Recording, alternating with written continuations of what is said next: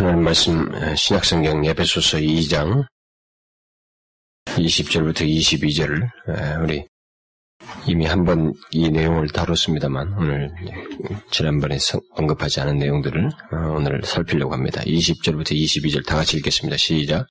너희는 사도들과 선자들의 터 위에 세우심을 입은 자라 그리스도 예수께서 친히 모퉁이들이 되셨느니라. 그 안에서 건물마다 서로 연결하여 주 안에서 성전이 되어가고 너희도 성령 안에서 하나님의 거하실 초소가 되기 위하여 예수 안에서 함께 지어져 가느니라. 우리는 지난 시간에 그, 그, 오늘 읽은 그 내용 중에서, 어, 한 부분을 얘기를 했습니다. 그, 하나의 건물로 교회를 지금 비유하고 있죠. 좀 우리가 공교롭게도 아, 지금 교회에 대해서 오전 시간에 계속 살피고 있습니다만 예, 오늘 본문에서 지금 에베소서는 또 오후 시간은 에베소서를 강의하는데 강의하는 중에 지금 교회와 관련된 말씀이 이게 중첩돼서 나온 것입니다. 그래서 사실 오늘 같이 이렇게 나올 내용을 생각하고 오전에는 제가 어, 뺀 내용들이 있습니다. 네, 그 뺀 내용을 오전에 전하지 않은 내용이 오늘 나오고 있어요. 그래서 오후 시간에 보충을 하려고 했는데 음, 오늘 본문에서 나오고 있습니다. 근데 지난 시간에 우리는 그 하나의 건물로 비유된 이 교회를 어, 개괄적으로 이렇게 살펴보았습니다. 그래서 먼저 교회는 아직 완성되지 아니한 채 지금도 계속 지어져 가고 있는 건물, 곧 여기서는 이제 성전이라고 하고 있습니다만은 어, 지어져 가고 있는 하나의 건물로서 묘사를 하고 있다. 그래서 우리들을 그 안에 모든 세대를 거쳐서 그 뒤로 이렇게 예수를 믿는 모든 그리스도인들이 이게 하나씩 하나씩 그 건물에 쌓아지는 벽돌로 일종의 비유가 된 셈입니다. 그런데 이 건물은 자라나는 건물로서 이게 묘사를 하고 있다는 면에서 그러니까 생명을 갖는 것으로 이렇게 묘사를 하고 있습니다. 그러니까 바울은 어, 아주 특이한 사실을 여기서 밝혀주고 있는 것이죠. 교회를 비록 건물에 비유, 음, 어, 이 건물에 비유를 했습니다만은 이 교회 자체가 가지고 있는 그 본질, 그 생명성을 이 건물에다가도 묘사를 하기 위해서 자라나는 건물로서 이렇게 묘사를 해주고 있습니다. 그래서 교회는 하나님의 생명이 역사에서 역동하는, 그래서 계속 성장하는, 이렇게 세워져가는 그런 생명성을 갖는다고 하는 것을 말을 해주고 있는 것입니다. 그런데 이 건물은 또한 거룩한 전으로 어, 자란다라는 사실을 덧붙여서 말하고 있기 때문에 교회라고 하는 것은 이런 거룩이라고 하는 본질적인 특성을 갖는다는 것입니다. 이것은 굉장히 중요한 것입니다. 제가 오전 시간에도 그 얘기를 했습니다만 교회의 본질은 거룩입니다. 교회가 자기들끼리 모여서 먹고 마시고 즐기고 서로 좋은 친목 관계를 갖고 그러면서도 하나님의 거룩을 드러내지 않으면 그건 교회가 아닌 것입니다. 교회가 본질을 상실한 거예요. 교회 가장 중요한 특성을 상실하고 있는 것입니다. 거룩이 없는 교회는 교회가 아닙니다. 교회의 본래 모습을 상실하고 있는 것입니다. 그러므로 우리가 이것을 기억해야 됩니다. 그러면 교회가 거룩하다고 할 때 그것은 어떤 기관이나 건물이 아닌 것이거든요. 교회를 구성하고는 여러분과 저 각각입니다. 우리가 이 공, 교회 공동체에 속한 우리 각각이 거룩해야 되는 것입니다. 그리스도께서 거룩하신 것처럼 하나님께서 거룩하신 것처럼 우리도 거룩해야 되는 우리들의 모임과 교제와 모든 예배와 모든 것 속에서 그리고 우리들의 삶 속에서 거룩해야 되는 것입니다. 거룩을 드러내지 않는 예배, 교제, 나눔, 삶, 그것은 그 사람이 교회의 지체인지를 묻게 하는 것입니다. 이게 교회가 가지고 있는 하나의 본질적인 특성이다. 자, 그러면 그런 건물의 전체적인 윤곽 속에서 좀 더 세부적인 내용을 이제 오늘 그 오늘 읽은 내용 속에서 지난 시간 언급하지 않은 그 내용들, 그 세부적인 내용을 덧붙이도록 하겠습니다. 그러니까 하나님의 집이요 전으로 비유된 그 교회가 세워져 가는 데 있어서 그것이 어떤 기초에 의해서 또 어떤 과정 속에서 지어져 가는지 예, 그런 내용을 어, 오늘 그 언급을 하려고 합니다. 먼저 본문 20절은 현재 지어져 가는 하나님의 전, 지금 모든 이 우주적인 교회적 사도들을부터 그 뒤로부터 계속돼서 지금까지 앞서서 죽은 사람들, 믿음의 사람들, 그리스도인들, 그리고 지금도 계속되어 있고 예수 그리스도 오시기까지 계속 지어져 가는 바로 이 건물, 성전으로서의 그 교회를 얘기할 때 바로 그 교회의 기초가 무엇인가라는 겁니다. 오늘 본문 20절이 바로 그것을 말해주고 있죠. 무엇이라고 말하고 있습니까? 너희는 사도들과 너희는 사도들과 선자들의 터 위에 세우심을 입은 자라. 교회는 사도들과 선자들의 터 위에 세워지고 있다. 이렇게 말하고 있습니다. 다시 말해서 교회에 지체된 우리들은 사도들과 선자들의 터 위에 세우심을 입은 자들이다. 예, 이렇게 이해하고 있습니다. 그러니까 어, 교회가 무엇인지를 이렇게 이렇게 알려고 할 때 우리는 기초도 없이 뭐가 근거 어디에 있는지도 모르고 그냥 내가 교회이고 내가 교회 그리스도인이고 예수를 믿는 사람이고 교회의 지체이다 이렇게 말할 수 없다 이거예요. 분명한 기초를 가지고 있는 것입니다. 그래서 교회를 말하려면 바로 이 교회의 기초로 언급된 이 내용 있잖아요. 오늘 본문 이것을 반드시 언급해야 돼요. 근데 제가 오전에 안 한 것입니다. 이 시간에 할 것이기 때문에 보충적인 내용이 되겠죠. 그래서 건물이 세워지려면 먼저 튼 튼하고 그 견고한 기초가 있어야 하는 것처럼 이 교회도 그리스도의 교회도 기초를 가지고 있습니다. 그러면 건물의 기초에 해당되는 이 에, 교회의 기초는 무엇이라 무엇이라고 본문에서 말하고 있어요? 바로 사도들과 선지자가 기초이다 이렇게 말하고 있습니다. 그리스도의 교회는 사도들과 선자들의 터 위에 그 이후에 모든 그리스도인들을 쌓아서 돌로 여기고 쌓아서 세워져가는 것이다. 이렇게 지금 말을 하고 있는 것이죠. 왜 교회의 기초를 사도들과 선제라고 말을 했을까요? 왜? 그것은 뭘 두고 얘기를 했을까요? 그것은 바로 그들이 가르친 가르침을 두고 얘기하는 것입니다. 그들이 가르친 가르침을 두고 얘기하는 거죠. 그들의, 그들을 통해서 전해진 교훈을 두고 얘기하는 것입니다. 그러니까 사도들과 선자들은 모두 가르치는 역할을 감당했던 사람들이거든요. 그들은 영감을 받아서 하나님의 말씀을 가르치고 전한 선생들이고 하나님께서 계시해 주신 것을 나타내는 목소리 역할을 했고 하나님의 권위를 대행하는 사람들이었습니다. 그러므로 그들 교회의 기초라고 하는 것은 그들의 인격이나 지위가 아니고 그들의 가르침을 두고 얘기하는 것입니다. 이것을 로마 카톨릭이 오해하고 있는 것입니다. 로마 카톨릭은 어, 사도 베드로가 예수 그리스도를 주는 것이 살아계신 하나님의 아들이다. 그래서 이 반석에, 그러니까 이 얘기인데 그 반석이 바로 이 베드로라고 하는 이름과 또 관련되기도 하니까 베드로라는 사람 위에 세운 것처럼 이게 생각을 합니다만 오늘 본문에 뭐라고 말했습니까? 그의 기초가 사도라고 했습니까? 단수입니까? 복수입니다. 사도들인 겁니다. 그 고백을 그 네가 말한 고백인 예수 그리스도를 고백한 바로 예수 그리스도 너가 전하는 고백이고 이제 앞으로 네가 전할 그 고백의 내용의 기초 위에서 교회를 세우겠다는 것이지 사도 베드로라고 하는 사람을 세우겠다는 얘기 아니거든요. 근데 가톨릭은 계속 그것을 주장을 하면서 지금 로마 교황들이 다 그 뒤를 이은 그 사도를 계속 연이어서 어 계속 자기들 대를 이은 베드로의 대를 이은 사도들이다 이렇게 주장을 하는 성경에도 없는 주장을 사실 하는 것입니다. 오늘 본문도 본문 교회 기초일 때 사도라고 단수를 쓰지 않고 사도들과 이렇게 말하고 있습니다. 그러니까 베드로뿐만 아니라 모든 사도들을 통해서 전해진 가르침을 얘기하고 있습니다. 그러면 여기서 먼저 사도란 어떤 자인가라는 것입니다. 사도. 사도를 말할 때 우리는 세 가지 사실을 말합니다. 하나는 예수께서 친히 선택하여서 부른 사람입니다. 예수께서 이 땅에 계실 때, 세상에 계실 때 친히 선택하여서 부른 사람들입니다.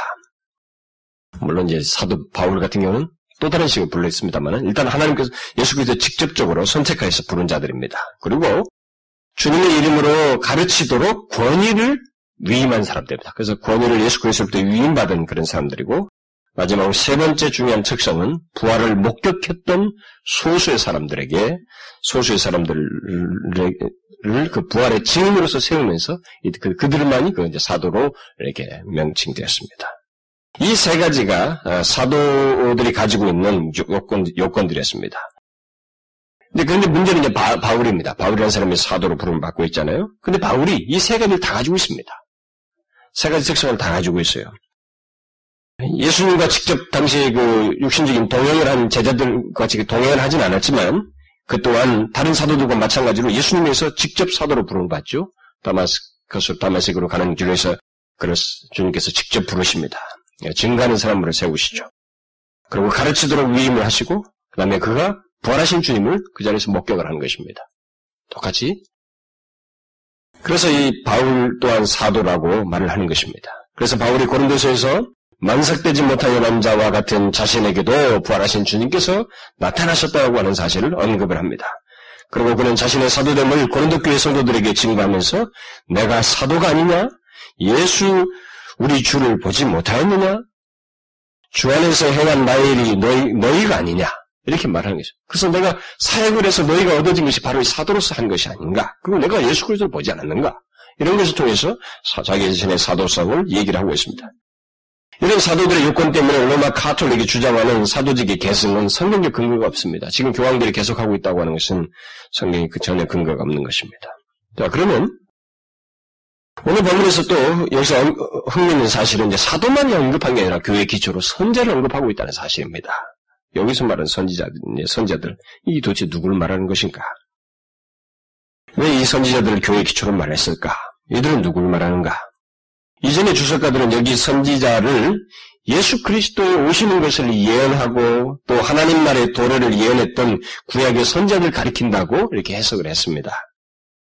그러나 바울은 오늘 본문에서 이상하게도 선지자들과 사도들이라고 하는 순서를 따르지 아니하고 순서를 바꿔서 사도들과 선자들이라고 하고 있습니다.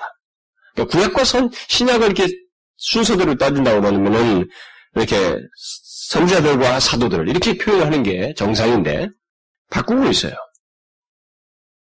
결국 이것은 뭘 말하냐면은 뒤에 가서 이것을 증명하는 내용이 또 다시 언급이 되는데 이 3장과 4장에서 구약의 선지자들 여기 구약의 선지자나 이 신약의 사도들이라고 하는 이런 개념보다는 신약의 사도들과 신약에 있었던 이 선지자들을 시사하는 그런 의미로서 이 순서를 쓴 것입니다.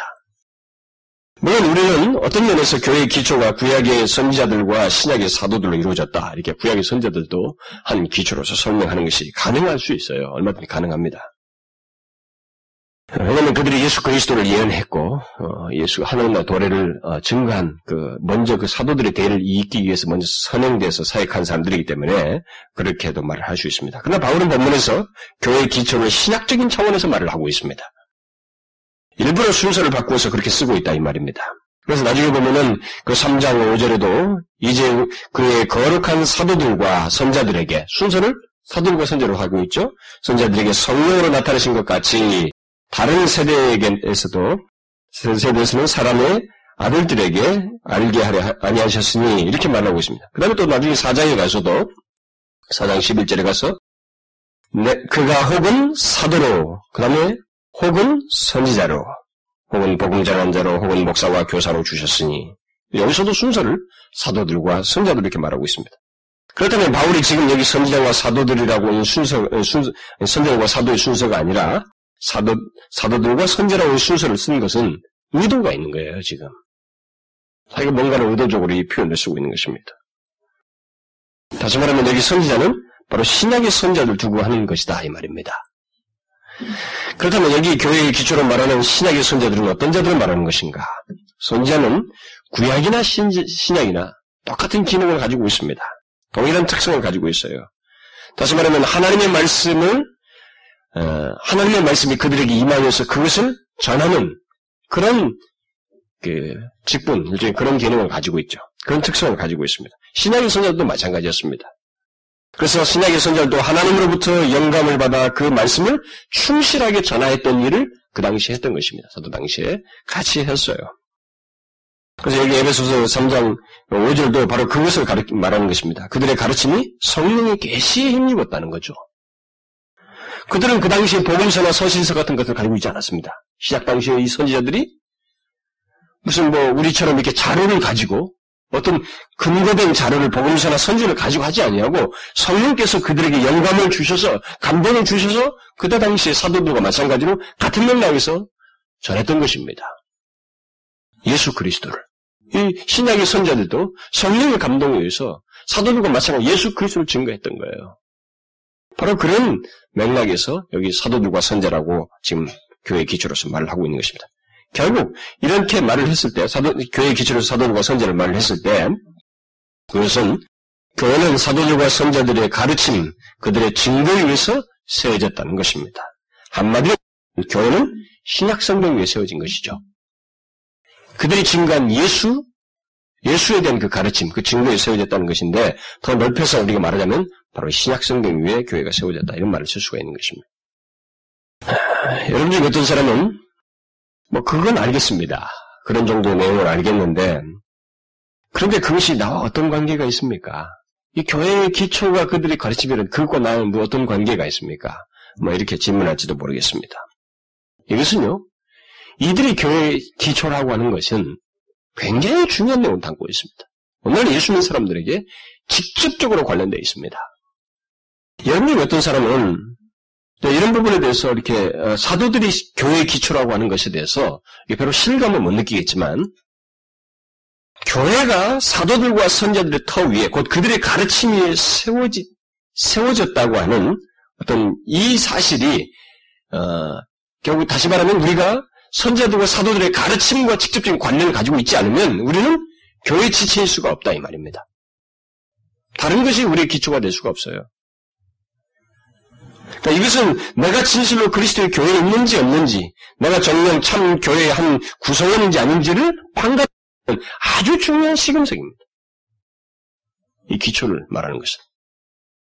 그러니까 교회의 기초인 사도들의 가르침이 가르침과 그 교훈을 믿지 않는 자는 그 누구도 그리스도의 교회 안에 들어올 수가 없는 거예요. 그리고 교회, 진정한 교회의 지체가 되지 못하는 것입니다. 지체가 아니에요. 그리스도의 교회 안에 속한 자들이 믿는 것은 다른 것이 아니거든요? 바로 사도들의 가르침이 그들의 교훈이고 그들의 교리입니다. 그들의 가르침 위해서 에베소에 어디에 빌리보에 가는 데 가는마다 그들이 전한 가르침 위해서 그들이 교회들이 세워졌습니다. 이렇게. 각 지역마다. 다른 것이 아니었습니다. 그러므로 사도들의 가르침을 믿지 않는 자는 그들의 교훈과 교리를 받아들이지 않는 자는 이 지어져가는 성전의 일부가 될 수가 없는 것입니다. 바로 이런 이유 때문에 바울이 갈라디아서서 어, 이런 말을 했잖아요. 그리스도의 은혜로 너희를 부르신 일을 이같이 속히 떠나 다른 복음을 줬는 것을 내가 이상히 여기노라. 다른 복음은 없나니 다만 어떤 사람들이 너희를 요란케 하여 그리스도의 복음을 변하려 함이라. 무슨 말입니까? 바울은 사도들이 전한 가르침 외에 다른 것을 다른 것이 있어서 그것을 인해서 너희를 요란케 하고 있다. 그리스도의 복음을 변색케 한다. 라는 사실을 얘기하고 있습니다. 이것은요, 바울에게서는 굉장히 흥분되는 얘기입니다. 굉장히 중요하거든요. 변색된 것으로는 그리스도의 교회 안에 없는 거예요. 거짓된 복음으로 또 다른 다른 복음이라고 하는 어떤 내용을 가지고는 교회 구성원 될 수가 없는 것입니다. 근데 중요한 것은 바울이 이렇게 지적한 이런 내용이 예, 시사성을 금색이 우리 시대에도 동일하게 갖는다는 것입니다. 이런 다른 복음을 전하는 그 그것에 의해서 교회를 소위 구성하려고 하는 그래서 그렇게 하면 다른 복음이 전해지면서도 소위 교회라고 하는 그런 인식과 안도감과 일종의 자기들끼리 즐기는 모습이 이때 당시에도 이, 이 갈라디아 교를 경고했던 것처럼 우리 시대에도 동일하게 있다. 우리는 더 적나라하죠. 더 광범위하죠.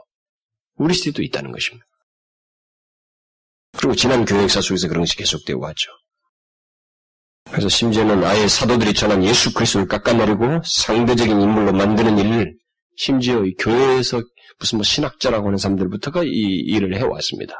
그러니까 계몽주의가 이후에 특별히 그런 것들이 더 두드러졌죠. 그러나 바울은 그리스도의 교회 곧 구원의 공동체는 사도들과 선자들의 터 위에 다시 말하면 그들의 가르침이 세워진다고 하는 분명한 사실을 말하고 있습니다. 그러니까 이들이 전한 이 메시지 있잖아요. 가르침, 예수 그리스도 전한 거 있죠. 복음. 이것을 떠나서는 누구도 교회 안에 들어올 수 없습니다. 몸은 자기들끼리 구성을 할 수 있어요. 어? 교회 안에 들어와 있다 생각할 수 있지만 여기 성경에 말하는 지금 그리스도께서 머리가 되셔서 하는 이 건물 그리스도의 전 교회죠. 그렇게 비유하다고 여기서 말하면 하나님의 성전이 거룩한 전이 하나님이 거하시는 그야말로 속일 수 없는 진정한 교회 여기에 누구도 구성원이 될 수 없다 이 말이에요.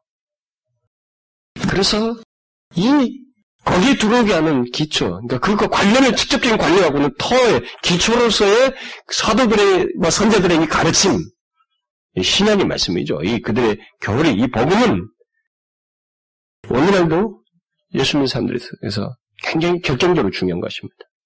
이 기초 위에 당신이 있는가? 이것을 가지고 물어야 되는 것입니다. 내가 어느 교회에 다니고 있습니다가 아니거든요. 당신이 사도들 왜그 진리에 서니까 라고 물어야 되는 거예요. 그 아니냐면 당신이 가지고 있는 모양의 구조이든 사상이든 지식이든 이것이 사도들의 가르침에 근거 있지 않으면 교회라는 사실을 알아야 되는 것입니다. 그리스도 교회 안에 있지 않는 거예요. 그리스도의 교회 안에 들어오시는 유일한 길은 오직 사도들의 가르침이거든요. 선자들의 가르침이라고요. 그, 그들의 가르침과 교리를 믿음으로써 있는 것입니다. 그래서 로이존스 목사가 본문을 강의하면서 이런 말을 했어요. 우리가 좋아하든 싫어하든 기독교는 매우 좁은 믿음입니다. 기독교는 이것만 옳고 진리라고 말을 합니다. 사도조차도 그러나 우리가 하늘로부터 온 천사라도 우리가 너에게 전한 복음 외에 다른 복음을 전하면 저주를 받을지어다 라고 말했습니다. 다른 복음은 결코 없습니다. 이 닦아둔, 닦아둔 터 위에 능히 다른 터를 닦아둘 자가 없습니다. 사람들이 뭐라고 생각하고 말을 하든 우리는 이 사실을 역설해야만 합니다. 그렇게 말하는 우리를 두고 아랑이 없다, 외고집쟁이다 라고 사람들이 말한다면 말하기에 놔두십시오. 그들이 아무리 그런 말을 할지라도 우리는 이 하나님의 사람 바울과 함께 보조를 취해야만 합니다. 우리의 의견은 중요하지 않습니다. 중요한 것은 말씀이 무엇을 가르치느냐 하는 것입니다. 사도가 무엇을 가르치느냐 하는 것입니다. 사도들과 선자들이 가르치는 것만이 오직 복음입니다. 여러분 우리가 왜 이처럼 말을 해는지 아시겠어요? 그것은 사도들과 선자들의 가르침이 오직 예수 그리스도를 말하기 때문에 그렇습니다. 뭐 누구도 다 쓰하고 하겠죠. 뭐 다른 복음이라는 것도 유사하게 예수의 믿음, 하나님, 뭐 은혜, 뭐 단어는 똑같이 쓰지만 거기에 이 사도들이 가르친 내용의 구조를 전체를 예수 그리스도를 말해도 어떤 성관계 속에서 진리 그 구조를 가지고 교리를 가지고 예수 그리스도를 말하는지 이것을 사도들이 가르친 대로 전하지 그렇게 풍성하게 전해야지 그 내용들을 전체적으로 책 있게 가르치는 것이지 그것을 그, 그, 그 런 체계 속에서 신앙의 근거를 가지고 있어야지 그 용어만 쓰는 것은 말하지는 않습니다. 사도들이 전한 것은 오직 예수 그리스도였습니다. 예수 그리스도를 말미암는 구원을 그들이 말했던 것입니다. 그래서 우리는 교회에 다른 것을 생각할 수가 없어요. 다른 터를 생각할 수가 없습니다. 이런 면에서 볼 때 교회 밖에 있는 사람들이든 교회 안에 있는 사람들은 그들에게 가장 우선적으로 전해야 될 것은 무엇이냐? 바로 복음이에요. 사도들이 전한 메시지인 것입니다. 그들이 전한 예수 그리스도. 에? 그 이름을 말하는 것이 아니고 그들이 전한 예수 그리스도에 대한 전 진리입니다. 여러분 보십시오. 사도들의 모든 서신, 심지어 마태 같은 사도도 마태복음을 썼잖아요. 복음서이며 심지어 마가 같은 사람은 예수 그리스도의 부활을 목격한 사람으로 지금 알려지고 있거든요. 베드로의 제자. 마가를 썼잖아요. 마가가 사복음서의 제일 첫 번째 저자로 알려져 있습니다. 이런 사람들이 쓴 모든 내용들, 심지어 서신서들 다 보십시오. 뭡니까 다? 예수 그리스도를 얘기하잖아요. 복음이지 않습니까? 이것을 전해야 되는 거예요. 그 위에 서 있어야 되는 것입니다. 교회는. 여러분과 저는 모두가 그 위에 서 있어야 돼. 그 위에 서 있지 않은 사람은 아무리 교회에 몸을 담고 있어도 교회에 지체일 수가 없는 것입니다. 무슨 말인지 알겠어요? 왜 제가 버금 버금 하는지 아십니까? 제가 다음 주에 가서도 집회 가서도 전할 메시지는 복음이에요. 이것이 시금석이에요. 사활은 장하는 것입니다. 사도들이 전한 복음을 하지 않으면 이 사람이 내가 뭘 했습니다. 뭘 어떻고요. 그런 경력이 얼마입니다. 내가 뭘 했습니다. 지금까지 이렇게 해오고 있어요. 기도도 열심히 하고 뭣도 하고 있습니다. 이게 다 헛것이 될 수 있는 것입니다. 아무 의미가 없을 수 있는 거예요. 그 사람이 교회, 그리스도의 교회 위에, 그리고 세월을 위해, 터 위에 서 있지 않을 수 있다, 이 말입니다. 그런 면에서 그런 관련성을, 중요한 관련성을 갖고 있는 것입니다. 그러므로 사도들이 전한 예수 그리스도, 신약 성경이 말한 예수 그리스도를 믿지 않는 데는 그 누구도 그리스도 교회 안에 있을 수 없습니다. 거짓된 복음, 소위 다른 복음을 듣고 따르는 자는 후에 자신들이 하나님의 성전으로 묘사된 그리스도 안에 하나의 돌로 그리스도 몸의 지체로 있지 않다는 것을 발견하게 되는 거예요. 그런데 오늘 본문에서 사도 바울은 교회가 세워져가는 하나의 건물로 묘사된 교회를 말하면서 사도들과 선지자들의 터 위에 세워진다는 사실을 말함과 동시에 또 한 가지 중요한 사실을 곧바로 덧붙이고 있습니다. 그것은 뭡니까? 그리스도 예수께서 친히 그 세워져 가는 성전의 모퉁이 돌이 되신다는 것입니다. 사도들의 터를 얘기하면서 동시에 예수 그리스도를 그 지어져 가는 성전의 그 건물의 모퉁이 돌이다 이렇게 말을 하고 있습니다. 이것은 무엇을 말합니까? 먼저 이 모퉁이 돌이라고 하는 것이 여러분 무엇인지 알죠? 모퉁이 돌은 건물을 견고하게 지탱해 주며 이 건물이 똑바로 서서 유지될 수 있도록 하는 중추적인 기초석입니다. 어, 쉽게 말하면 기초의 가장 중요한 부분이라고 말할 수 있겠죠. 왜냐하면 이 모퉁이돌은 다른 기초석들이 어, 기초석들의 그 구심점 역할을 하고 이 모든 벽들이 함, 함께 만나는 지점에 주로 세워지기 때문에 그렇습니다. 그래서 한 주석가에 따르면은 실제로 예루살렘 성전에 사용된 이 모퉁이들 중에 하나가 그 남겨진 그 어, 모퉁이들을 이렇게 조사해 보니까 어떤 것의 길이가 11m였다는 거예요. 돌 하나가 모퉁이들이 그러니까 얼마나 중요한 자리를 차지고 있습니까? 결국 바울은 예수 그리스도께서 교회의 모퉁이들이 모퉁이들이 되신다는 이 사실을 통해서 그 돌들이 그 건물의 그 가장 중요한 기초석이 되어서 예, 예, 그 건물의 모든 것을 떠받쳐주고 있다고 하는 사실을 이렇게 여기서 음, 묘사해주고 있는 것입니다. 예, 그런 것처럼 그리스도께서 교회 전체를 떠받치, 어, 떠받치고 계시는 분으로서 묘사를 하고 있는 것입니다. 그리고 예수께서 지상에 계실 때 보면은 자기 자신을 모퉁이돌이라고 말씀하시거든요. 그리고 구약에서부터 예수 그리스도 모퉁이, 모퉁이돌을 묘사하는 예언들이 있어요. 그 뒤에도 또 서신서도 나오고. 어쨌든 예수 그리스도께서 모퉁이돌이 되셨다고 하는 것은 그가 그의 그 교회에 속한 모든 자들과 생명적인 연합을 통해서 이렇게 교회를 존재케 하고 유지케 하는 분으로 계신다고 하는 사실을 말을 해주고 있는 것입니다. 오늘 본문에서.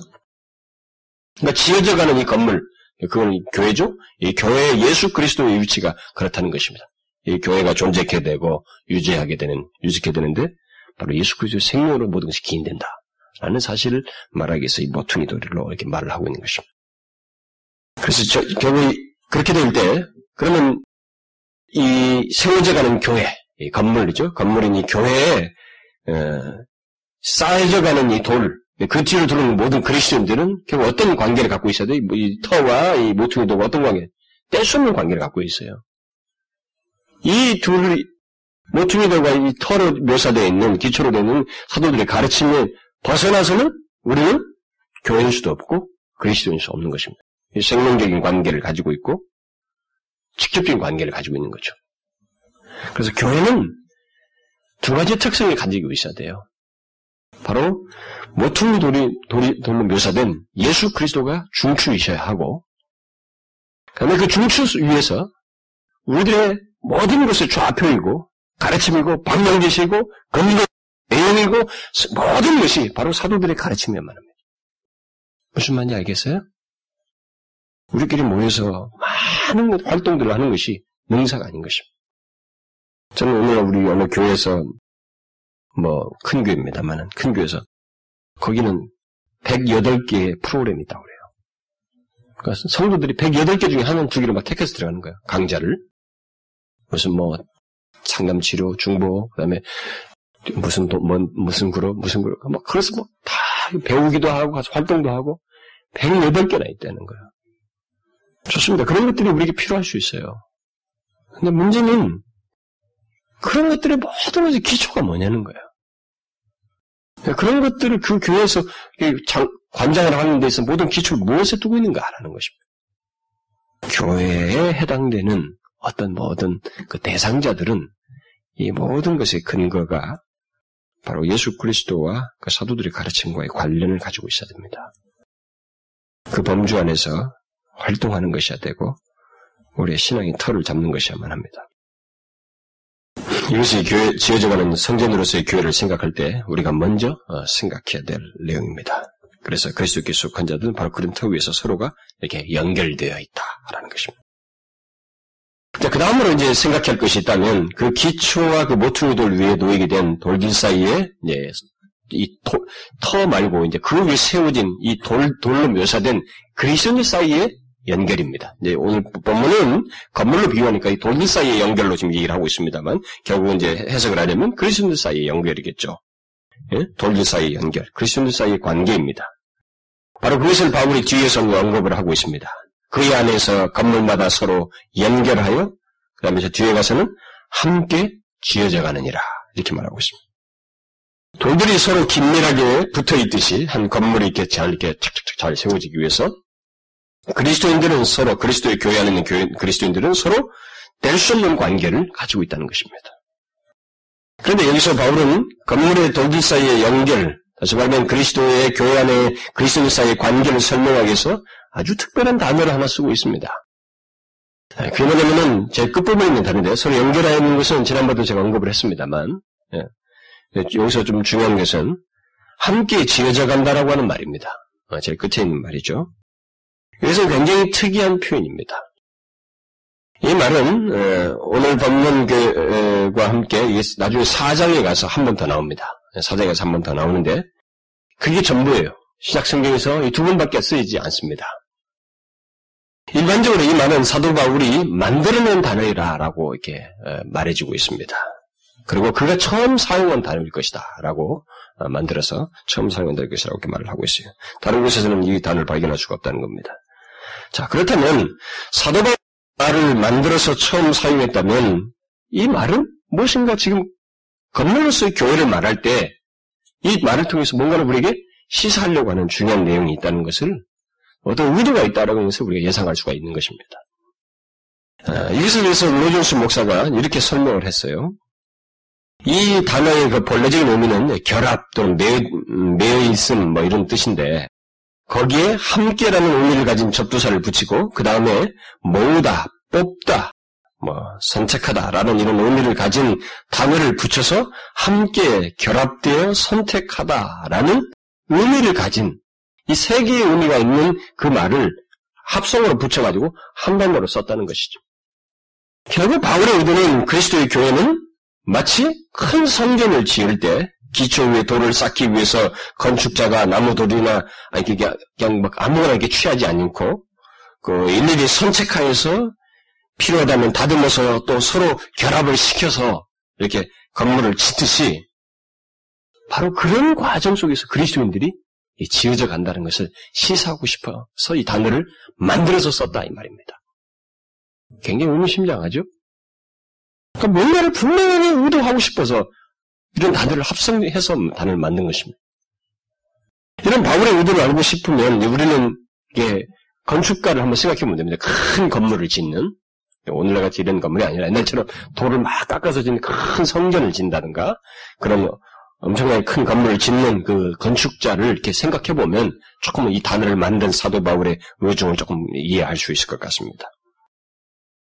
돌들을 취하고 막 깎아서 맞추고 이렇게 하면서 지어가는 그 사람의 행동을 지금 이 그런 것을 시사하는 것을 이게 몇 가지 행동을 다 합성해가지고 한 단어로 지금 말하면서 그게 교회가 지어져 간다는 것은 바로 그런 식으로 해서 지어져 가는 것이다. 그래서 교회의 지체들이 돌과 돌 사이처럼 교회의 지체들이 서로가 다 이렇게 들어와서 이렇게 한 교회로서 이렇게 세워져 나가는 데는 바로 그런 관념이 있다 라고 하는 것을 이 단어를 통해서 피력하고 있다는 것입니다. 무슨 말인지 알겠어요? 그렇다면 사도들과 이 선제들의 터 위에 또 예수 그리스도의 모퉁이돌 위에 쌓는 돌들이 해당되는 이 이제 우리 그리스도인들이죠. 예, 해당되는 우리들이 그러면 서로 어, 이 교회 안에서 이게 어떻게 해서 그러면 여기에 하나로 지어져 가는가라는 이 문제를 이 단어를 통해서 설명한 것을 덧붙이자면 어, 저는 뭐 로존스 목사가 여기서 잘 설명을 했기 때문에 제가 그것을 어, 좀 인용을 하고 싶은데 그래서 세 가지 사실을 이 단어가 세 가지 합성어이기 때문에 세 가지 사실을 시사한다라고 하면서 세 가지 교리를 제시하고 있습니다. 어떤 원리를 제시하고 있는데 첫 번째는 건축자의 행동을 생각해 보면 얼마나 또 연상이 될 수 있어요. 첫 번째는 에, 건축자가 이렇게 건물을 지게 쌓지 않잖아요, 돌을. 오늘 같은 경우에 딱딱딱 두개도 맞는 돌이 사각이 되지만은 옛날에는 돌들이 다 모아나지 않습니까? 그런 걸 보면 여기에 쌓을 돌을 여러 개 널리는 중에서 자기가 선택을 하잖아요. 아무나 쌓지 않고 신중하게 고르는 것처럼 하나님께서 그리스도의 교회에 속할 자들을 특별히 그런 식으로 선택해서 여기에 들어오게 하신다는 것입니다. 이것은 성경이 말하는 선택의 교리 뭐 이런 것도 말을 합니다만은 굉장히 중요한 거예요. 그리스도의 교회는 절대로 아무나 들어오는 게 아니라는, 아니라는 말입니다.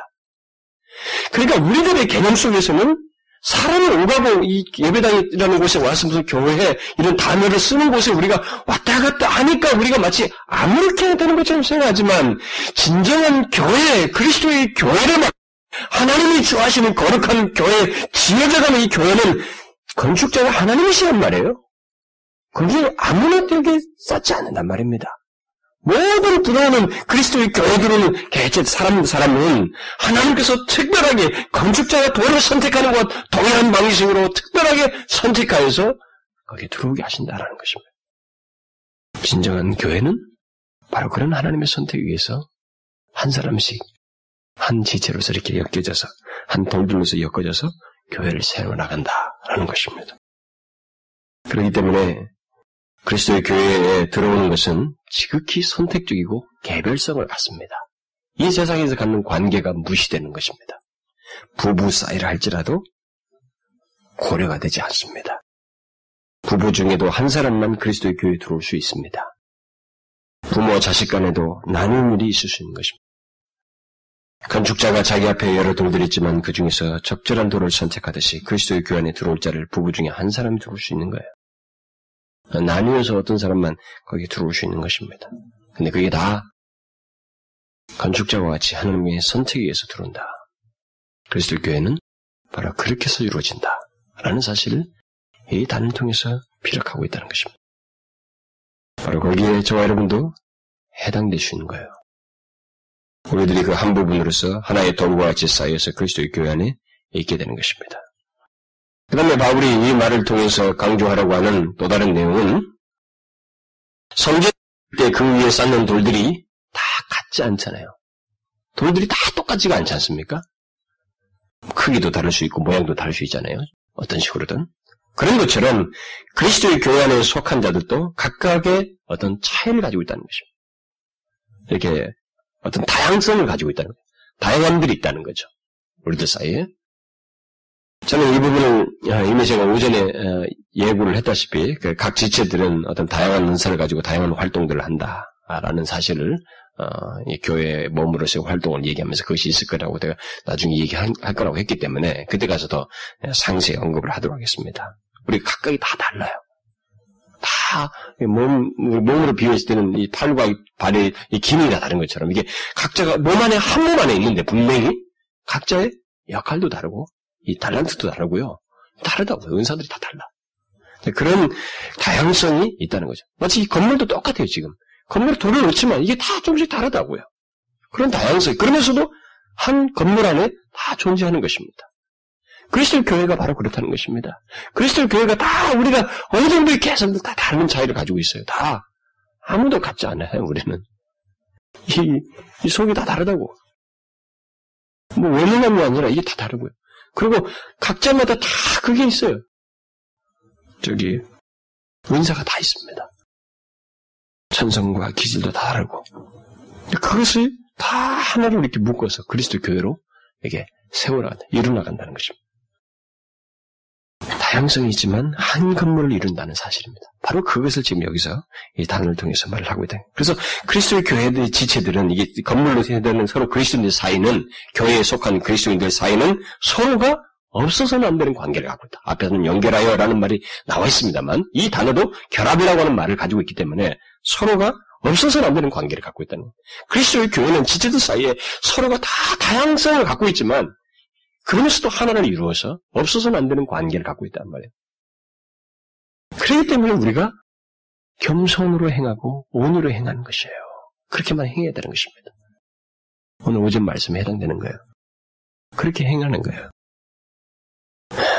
그런데 여기서 이제 한 가지 더 어, 중요한 사실을 더 덧붙이면은 하나님은 우리를 각각 선택하셨을 뿐만 아니라 이제 함께 예, 이렇게 결합을 하는 음, 이것과 관련해서 이제 좀더 어, 한 가지를 더 덧붙이자면은 건축자는 돌을 이렇게 에, 선택해서 이렇게 맞추 여기다 놓, 놓 고 이게 각각 다른 돌을 놓지만은 놓으면서 그냥 놓는 것을 끝내지 않는다는 것입니다. 돌과 돌 사이는 맞기 위해서, 맞추기 위해서 맞추는 작업이 있다는 것입니다. 바로 그것을 이 단어가 시사한다는 거예요. 함께 선택하고 또 결합하는 뭐 이런 내용을 단어를 합성어를 써서 그것을 다분히 시사한다는 거예요. 그러니까 결국 함께 지어져 간다는 말 속에는 그런 내용을 다분히 담는다는 것이죠. 뭡니까? 이 돌을 여기 맞춰야 되잖아요. 놓기만 하는 것은 끝나지 않습니다. 건축자는 맞춘다고요. 돌은 뭐가 나 있거든요. 이 뭐가 나 있는 돌을 건축자는 맞추는 일을 한다는 것입니다. 그것을 위해서 이리 맞추고 저리 맞추고 필요에 따라서는 모서를 잘라내고 두들기고 이렇게 해서 맞추는 일을 한다는 것이죠. 함께 지어져 간다는 말의 전체적인 내용 속에는 바로 이런 내용을 담고 있는 것입니다. 그래서 그리스도의 교회에 속한 자들이 서로 함께 지어져 간다라고 했을 때 여기는 하나님께서 이런 작업을 동시에 한다는 겁니다. 그냥 우리끼리 가만히 있는 것으로 존재하는 게 아니라 와서 참여하는 것이 아니라 우리끼리 서로 맞추는 이 일을 하나님께서 하신다는 거예요. 어떤 식으로? 가장 보편적인 방식은 하나님 말씀을 통해서 하신다는 것입니다. 하나님 말씀을 통해서 우리 각자의 모난 부분들을 이렇게 두들기고 각성케 하고 발견케 하고 제거하고 잘라내고 다듬는 일을 하신다는 것입니다. 그렇지 않습니까? 성령이 우리에게 가장 보편적으로 하시는 일이 뭡니까? 말씀을 통해서 우리를 다루는 일입니다. 바로 그 일을 하신다. 하나님은 그의 말씀을 통해서 우리를 두드리시며 맞추시는 일을 계속적으로 하십니다. 그런데 만일 이 말씀을 통해서 두들기고 두드리시고 이렇게 하는데도 안 된다면 맞추지 않는다면 그때 하나님은 징계라는 것을 통해서 다듬는 일을 하신다는 것입니다. 하나님은 전문가이십니다. 물을 빚는 전문가, 물을 맞추는 전문가이시라고요. 그리스도의 교회에 속한 자들 중에서 결국 말씀을 통해서 또 필요는 필요에 따라서 징계를 통해서 이렇게 하나님께서 이렇게 만지시지 않으면 안 되는 뭐, 뭐 그, 그것이 필요치 않은 사람은 사실 아무도 없죠. 그리스도 교회에 들어온 사람이 처음에 자연인의 상태에서 딱 예수 믿어 들어왔는데 이게 얼마나 뻣뻣하고 이 모난 게 많습니까? 들어와서 교회 안에 들어와서 무엇인가 투박하다고요. 그러니까 뭔가 자기가 있는 그 뭘 다 자랑하고 싶어 하고, 뭔가들을 다 가지고, 뭔가 이 교회 안에서 그리스도의 교회에 그, 그 독특한 게 있는데, 거기하고 안 맞는, 이 모난 부분을 다 가지고 있다고. 앞선 사람들은 많이 이렇게 말씀을 통해서 이렇게 다듬어졌는데, 이제 온 사람들은, 아, 저 사람도 많이 다듬어져 있구나. 그걸 우리가 예상케 하는 것입니다. 그 투박하게 그리스도의 교회 에 들은 사람을 이제 말씀을 통해서 다듬으시고 잘라내고 두들기시고 그렇게 해서 그를 이렇게 다듬는 한다. 실제로 보면 여러분 그리스도 교회 에 처음 들어온 사람들 을 보십시오. 여러분도 과거에 다 그랬겠습니다만. 그러니까 뭐 오래 다녔어도 아직까지 그 자리에 있는 사람 같으면 똑같은 모습인데 들어와가지고 아 뭔가 자기가 살아있는 거예요. 뭐 하나님에 대해서 이렇게 막 토를 자꾸 달고 어, 말씀을 들으면 그게 어떻게 현실적으로 지킬 수 있어? 뭐 현실이 운, 어, 어떻고 운운하면서 토를 자꾸 달고 그리고 뭐 순종을 하면 막 수동적이고요. 자신의 기질과 성격이 살아서 말이죠. 자꾸 다른 사람들에게 상처도 주고 남들도 배려할 줄 모르고 자기를 죽이는 것도 모르고 어, 겸손 같은 것도 알지 못해요. 아, 교만함이 수시로 되살아나고 아, 첫 만나면 자랑하려고 그러고. 뭔가 이렇게 살아남고 있잖아요. 그막 공동체 안에 그리스도를 믿는다는 이 공동체 안에 들어왔으면서도 막 욕심은 욕심대로 부리려고 하고 말이죠. 이게 아직 덜 된 다듬어야 될 그런 모습이네. 근데 그게 어떻게 됩니까? 하나님 말씀을 찾아고 하는 거예요. 근데 이게 자꾸 안 되잖아요. 말씀 무시하잖아요. 그러면 하나님이 이제 징계를 하시는 거예요. 하나님께서 시련을 통해서 여러 같은 방식으로 다듬으시고 일부를 잘라내기도 하고 이렇게 해서 아픔을 겪게 하시면서 빚으시는 맞춰요.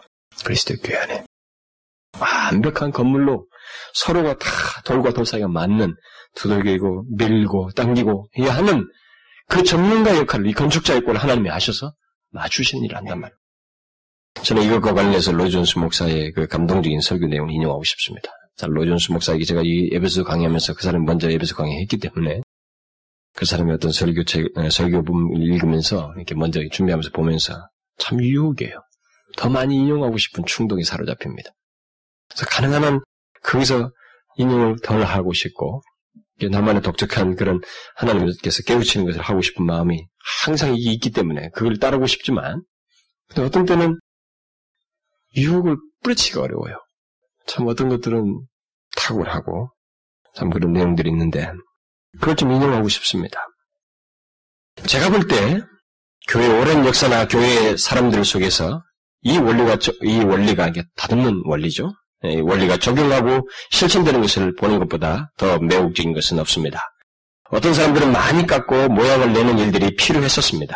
그들은 그렇게 했습니다. 그들은 후에 능력 있는 돌들이 되었습니다. 여러분은 다른 그리스도인들을 살펴보면서 이러한 점을 여러분 자신의 체험 가운데서 발견해야 합니다. 그것이 어떻게 되어집니까? 그것은 설교와 가르침을 통해서 되어집니다. 설교와 가르치는 작업이 그것입니다. 그 설교하고 가르치는 것은 우리를 모양짓고 준비시킵니다. 우리는 모두 다 울쭉불쭉 나온 옛 모습을 가지고 있습니다. 우리는 본질상 그대로는 맞지가 않습니다. 깎여져야만 합니다.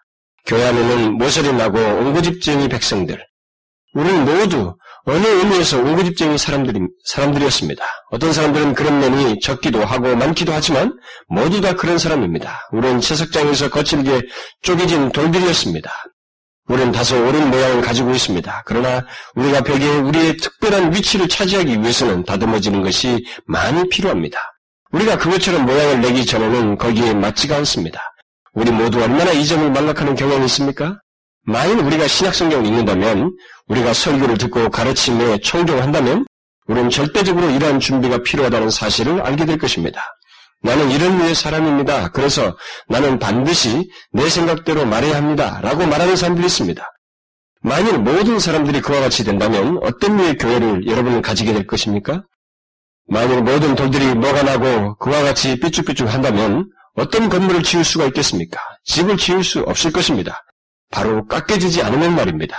우리는 인격들로서 더 다듬어져야만 합니다.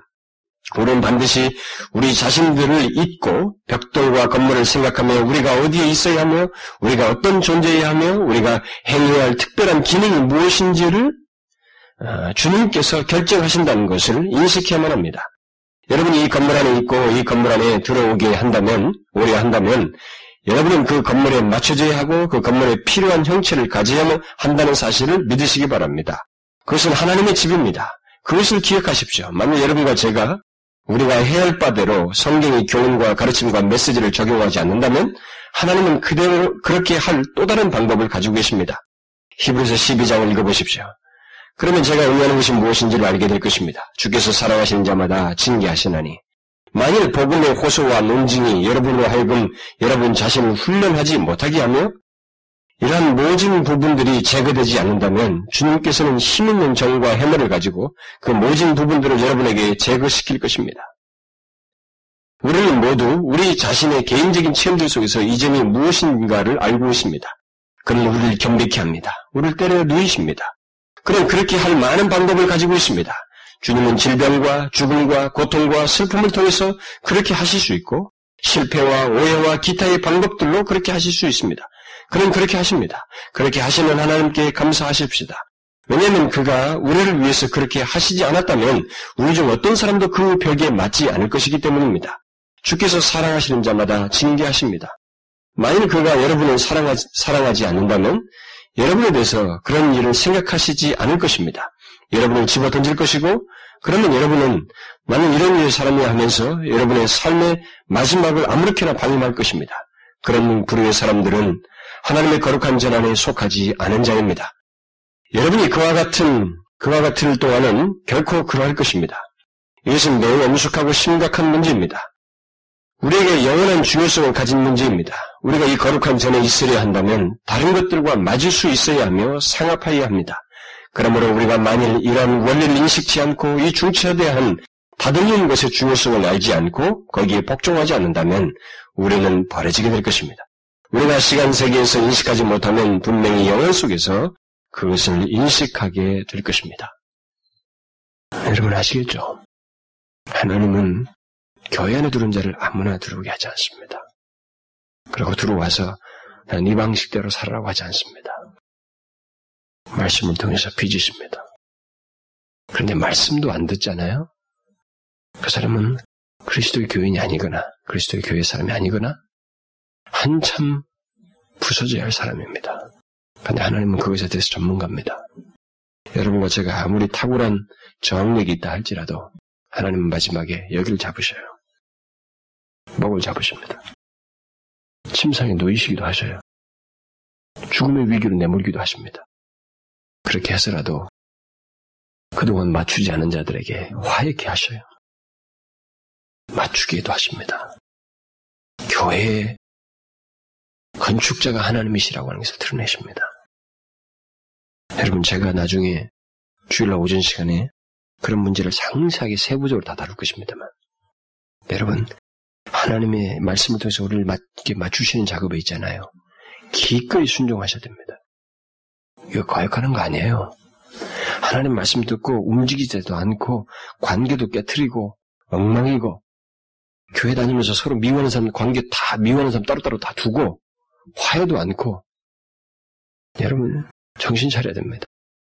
말씀으로 안 되고 있다는 거거든요, 그 사람. 이제 어떻게 하겠어요, 하나님이? 때는 누이신다고. 그렇게 해서라도 맞추셔요. 우리는 그걸 알아야 됩니다. 함께 지어져 가는 것입니다. 그게 그리스도의 교회예요. 그런데 오늘 본문에서 제가 언급하지 않은 중요한 사실 한 가지 더 있습니다. 그것은 이제 돌과 돌 사이 문제이고요. 그리스도인과 그리스도인 사이의 관계이고, 예, 그것을 오늘 본문에서도 말을 하고 있는데, 근데 20절부터 22절 사이에 이 사도 바울이 이 그리스도의 교회를 얘기하면서, 건물인 교회를 말하면서, 또, 앞에서 18절에서 또 얘기인데, 또 여기서 삼위 하나님을 거론하고 있습니다. 우리들이 그리스도의 교회 안에 들어와서 서로 연결하여 주 안에서 성전이 되어가고 함께 세워져가고 지어져가는 이 일이 삼위 하나님과 관련되어 있다는 사실을 언급, 또 언급하고 있어요. 근데 이것은 정말 이상합니다. 제가 볼 때는요. 사도 바울이 굉장히 집착하고 있습니다. 여러분들은 설명하면서 그걸 파악하는지 모르겠습니다만, 그냥 건성을 뛰어넘는지 모르겠습니다만, 18절에서도 하나님 동시에 얘기했거든요. 우리가 지금 서로가 이렇게 연합해서 이렇게 그리스도의 교회 원수된 서로 된 자들이 이렇게 다 연합을 화목하게 돼서 그리스도 교회로 이렇게 세워지는 문제를 가지고 종합적으로 말할 때 18절에서 그 하나님 얘기했는데 이 건물로서의 교회를 얘기하면서 여기를 삼위 하나님 또다시 언급해요. 그러니까 교회가 삼위 하나님과 관련되어 있다는 사실을 굉장히 강조하고 있습니다. 이 짧은 구절 안에서.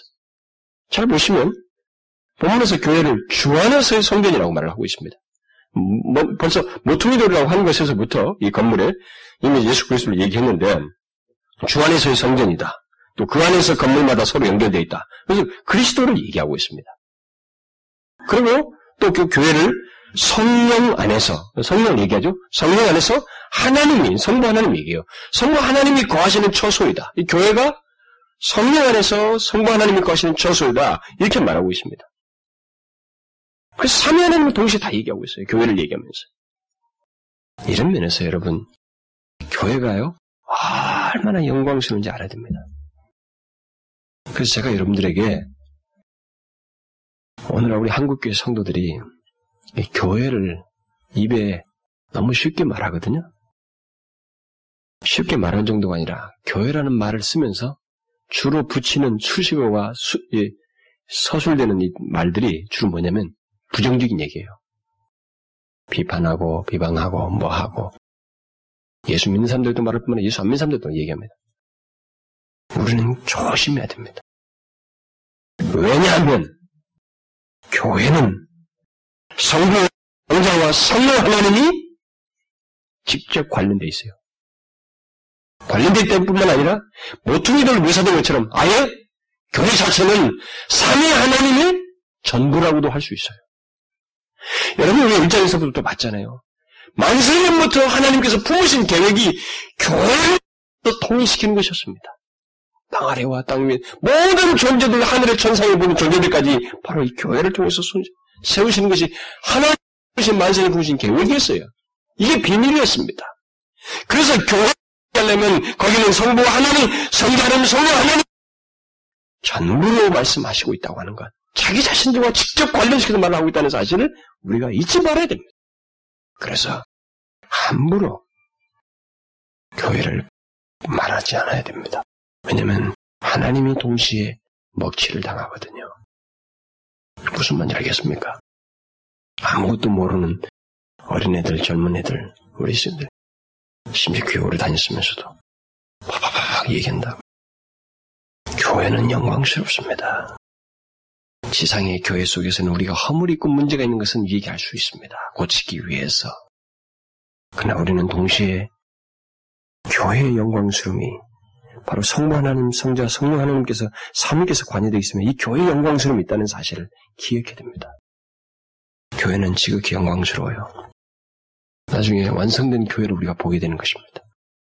장자, 교회에 삼위 하나님이 관련됐다는 사실을 기억하십시오. 그것이 전 교회로도 드러나지만 우주적인 교회, 보편적인 교회에서 드러나지만은 이 지교 안에서도 그것의 축소로 드러나는 이 지교 안에서도 동일한 내용을 담고 있습니다. 우리가 이렇게 모여서 우리가 구성하고 있지만 여기 구성된 여러분과 저는 그리스도의 교회에 속한 자들로서 삼위 하나님이 다 관련되어 있습니다. 우리의 교회라고 하는 전체를 통해서도 관련되어 있고 교회에 속한 한 개인의 지체, 한 지체에 관련해서도 한 사람에게도 결국 삼위 하나님이 관련되어 있습니다. 이런 걸 생각하면 교회의 영광스러움 이루 말할 수 없고요.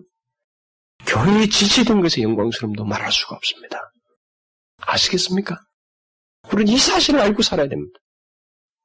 내가 하나님의 교회에 속해 있다고 하는 것이 얼마나 영광스러운지를 알고 그것을 인하여서 나의 내가 나 위치와 신분과 여기에 처하게 있는 것이 결국 무엇을 위한지에 대한 생각을 항상 해야 됩니다. 바로 하나님을 영화롭게 하는 것입니다. 그 영광스러운 이치를 기억하고 삶을 사는 것입니다. 우리가 이 세상에 살지만 한 자와 같지 아니하고 성부와 성령께서 나를 관리 하고 나를 주시고 세우셨고 교회 지체로서 이 세상을 살게 하셨다고 하는 사실을 기억하고 삶을 살아야 된다 이 말입니다. 여러분 아시겠습니까? 저는요 겁먹들고 허풍쟁이 같은 그리스도인의 프라이드를 얘기하는 게 아닙니다. 그냥 그런 것들을 붙이고서 여러분들 기분 좋게 하기 위해서 말하는 것이 아니고 실제적으로 내삶 과 관련된다고 하는 영광스러움에 대한 이해고 그리스도에 대한 독특함과 영광스러운 신분에 대한 이해를 가지고 삶을 살아야 된단 말이에요. 그래서 그리스도를 영화롭게 하나님을 영화롭게 하는 그런 자인 것을 기억하고 살아야 된다 이 말입니다. 여러분 아시겠습니까? 그리스도의 영광스러움을 기억하십시오. 교회의 영광스러움을 기억하십시오. 교회 안에 내가 속한 것의 영광스러움을 기억하십시오. 왜? 성부와 성자와 성령 하나님께서 친히 관련을 맺고 있기 때문에 그렇습니다. 아시겠습니까? 기도합시다.